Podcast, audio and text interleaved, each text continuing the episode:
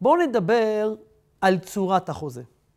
עד עכשיו דיברנו על התוכן, איך כורתים חוזה מבחינה תוכנית, גמירת דעת, מסוימות, ראינו גם את סעיף 3, סעיף 6, סעיף 7, סוגיות שבעצם עוסקות במהות של כריתת החוזה.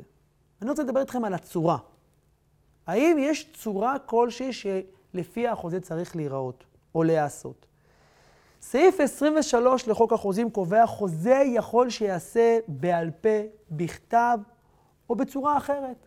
זולת אם הייתה צורה מסוימת תנאי לתוקפו על פי חוק או הסכם בין הצדדים. כלומר, אומר סעיף 23, אין מגבלה צורנית לחוזה.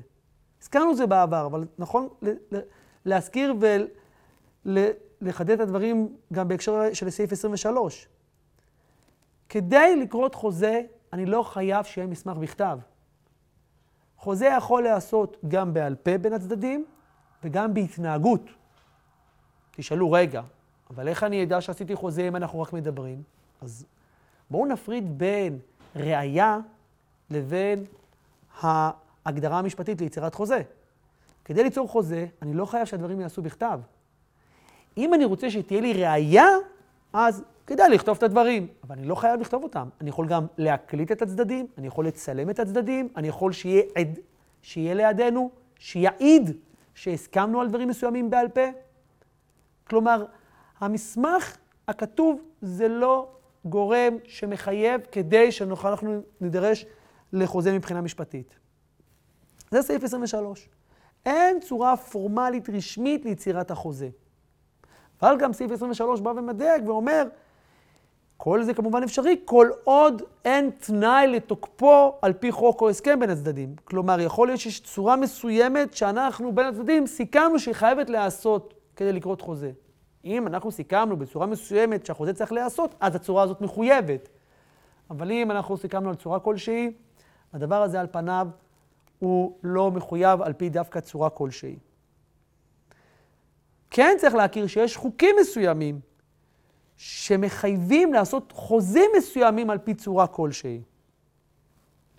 לפני שאני אציג, אני אציג לכם מספר חוקים שמחייבים אותנו לעשות חוזה באופן או בצורה כלשהי, צריך להכיר למשל בפסק דין קניג נגד כהן, באמת שהוא מדבר שם על ירושות ולא על חוזים, על צוואות ולא על חוזים, אבל יש שם משפט מאוד מפורסם שאומר, אין כל קדושה בחתימה.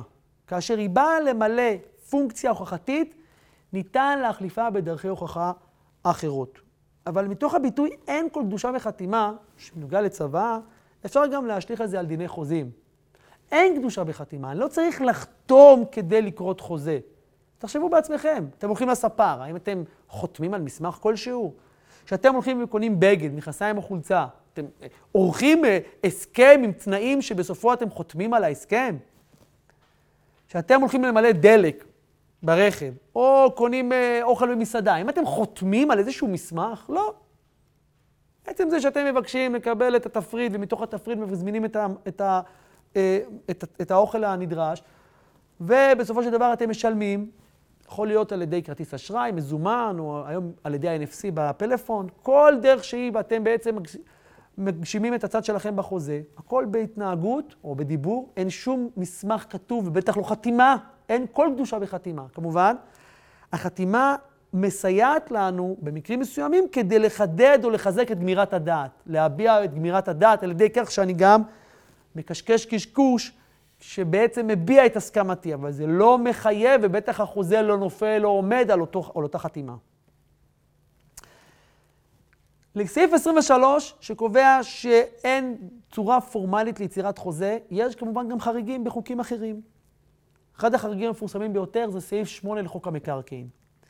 סעיף 8 לחוק המקרקעין קובע שהתחייבות לעשות עסקה במקרקעין דורשת מסמך בכתב. כלומר, אם אדם עושה התחייבות לעסקה במקרקעין, מה זה עסקה במקרקעין? זה עסקה שנוגעת לאחד מחמש הזכויות הקנייניות שמופיעות בחוק המקרקעין. עסקה על בעלות במקרקעין, עסקה על שכירות, משכנתה, זיקת הנאה וזכות קדימה.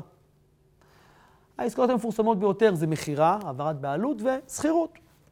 כשאנחנו עושים התחייבות על עסקה כזאת, כלומר עושים חוזה הסכם מחייב על העברת בעלות או על השכרה של נכס במקרקעין, אומר סעיף 8, חייב להיות מסמך בכתב. מה זה אומר מסמך בכתב? המסוימות, כלומר פרטי החוזה, צריכים להופיע על הכתב. לא חתימה, אלא פרטי ההסכם צריכים להיות כתובים. זה סעיף 8 לחוק המקרקעין, שהוא חריג לסעיף 23. אנחנו קוראים לזה דרישת הכתב בעסקה במקרקעין. כן, צריך לציין שלפי חוק המקרקעין, חוזה שכירות של עד חמש שנים, הוא בעצם לא נדרש לכתב. כלומר, באופן כללי, חוז... עסקה במקרקעין, או התחייבות לעשות עסקה במקרקעין, נדרשת למסמך בכתב.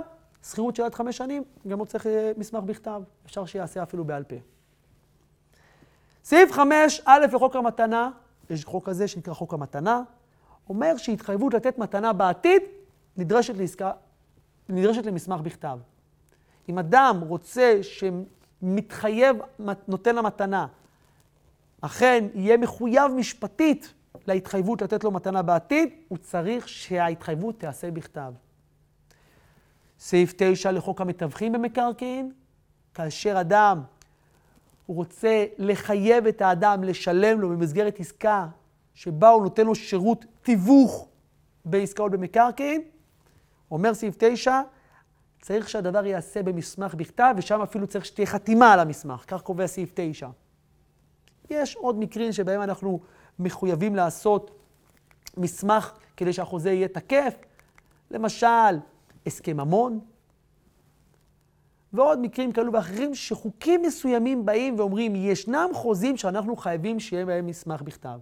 אגב, לא להתבלבל, יש למשל בדיני עבודה חוק שנקרא חוק אה, הסכם בכתב, שבו המעביד צריך תוך 30 יום לתת לעובד את פרטי ההסכם בכתב, אבל אין חובה לקרות חוזה עבודה בכתב. אפשר לסגור על עסקה מחייבת גם בעל פה, אלא שהחוק מחייב את המעביד תוך 30 יום להעביר את הדברים על כתב ולהעביר אותם לעובד, כדי שלעובד יהיה איזושהי ראייה או מסמך שבאמת מפרט את התנאים של העבודה. אבל אני לא חייב באופן מכונן, באופן משפטי, ליצור את העסקה בדיני עבודה דרך מסמך כתוב. אז אם נסכם, באופן כללי, עסקה לא חייבת להיות בכתב. כל עוד ההסכם בין הצדדים מקיימים את שני התנאים המרכזיים, אה, גמירת הדעת ומסוימות, יש עסקה מחייבת. ישנם מקרים חריגים שבהם החוק מחייב שיהיה מסמך בכתב, כמו למשל התחייבות לעשות עסקה במקרקעין, כמו התחייבות לתת מתנה, כמו התחייבות לתיווך במקרקעין, כמו הסכם ממון וכיוצא באלו. אבל כל עוד החוק לא מחייב את זה, או אין הסכמה מקדימה בין הצדדים לאופן או לצורה של יצירת החוזה, חוזה יכול להיעשות בכל דרך שהיא, בין בהתנהגות, בין בעל פה ובין בכתב. בהקשר הזה אני רוצה להזכיר מושג מאוד חשוב ומעניין, שהרבה פעמים טועים לגביו, זיכרון דברים. זיכרון דברים זה ביטוי שמשתמשים בו במסגרת משא ומתן, שבו אנשים לפעמים עורכים בכתב פירוט של ההסכמים ביניהם עד לשלב מסוים במשא ומתן. אגב, הפירוט הזה יכול להיעשות בכתב, או יכול להיעשות גם בעל פה. במסגרת הזיכרון דברים אנחנו רוצים לזכור מהם הדברים שעד עכשיו סיכמנו בינינו. האם הזיכרון הדברים הוא מחייב? האם המסמך שערכנו כדי לזכור את הדברים שעד עכשיו סיכמנו בינינו הוא מחייב את הצדדים? בין אם זה בכתב או בין אם זה בעל פה, התשובה היא תלוי. תלוי האם מתקיימים התנאים לכריתת חוזה. שימו לב, זיכרון דברים הוא לא מונח משפטי. זיכרון דברים הוא מונח עובדתי. זיכרון דברים הוא מונח שבא ומציין את היחסים בין הצדדים ברמה הטכנית. אנחנו סיכמנו כמה וכמה פרטים במשא ומתן, ובשלב מסוים אנחנו רוצים להפסיק, ואנחנו יודעים שאנחנו ניפגש שוב. אם הספקנו עד השלב שבו ערכנו את הזיכרון דברים, לסכם את כל פרטי המסוימות, זהות הצדדים ברורה, מהות העסקה, סוג הנכס, התמורה, ובין הצדדים יש גבירת דעת חד משמעית וכמובן שהיא באה לידי ביטוי בצורה שאין עליה פקפוק ואין עליה גמגום, הרי שזיכרון הדברים הוא חוזה מחייב. אבל אם זיכרון הדברים שערכנו הוא חסר פרטי מסוימות מהותיים ובסיסיים, או אין גמירת דעת של הצדדים. יכול להיות שערכנו זיכרון דברים לכל דבר ועניין, אבל הוא לא חוזה מחייב.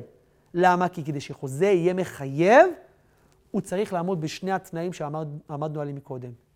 דרישת גמירת הדעת ודרישת המסוימות. אנחנו לא מתרשמים מהכותרת או מהשם שאנחנו מעניקים למערכת היחסים בין הצדדים. תקראו לזה זיכרון דברים, תקראו לזה שלב שלישי במשא ומתן.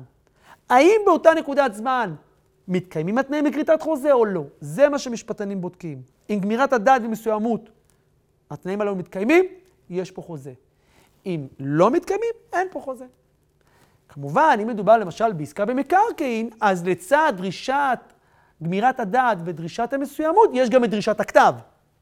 זה תנאי שלישי מכונן בעסקאות במקרקעין. ולכן זיכרון דברים, למרות שזה איזשהו מסמך שיכול להיות ככה, שנכתב כלאחר יד, רק כדי לסכם את הדברים, יכול להיות חוזה, אם מתקיימים התנאים לכריתת חוזה, או יכול להיות טיוטה שאין לה שום משמעות משפטית מחייבת.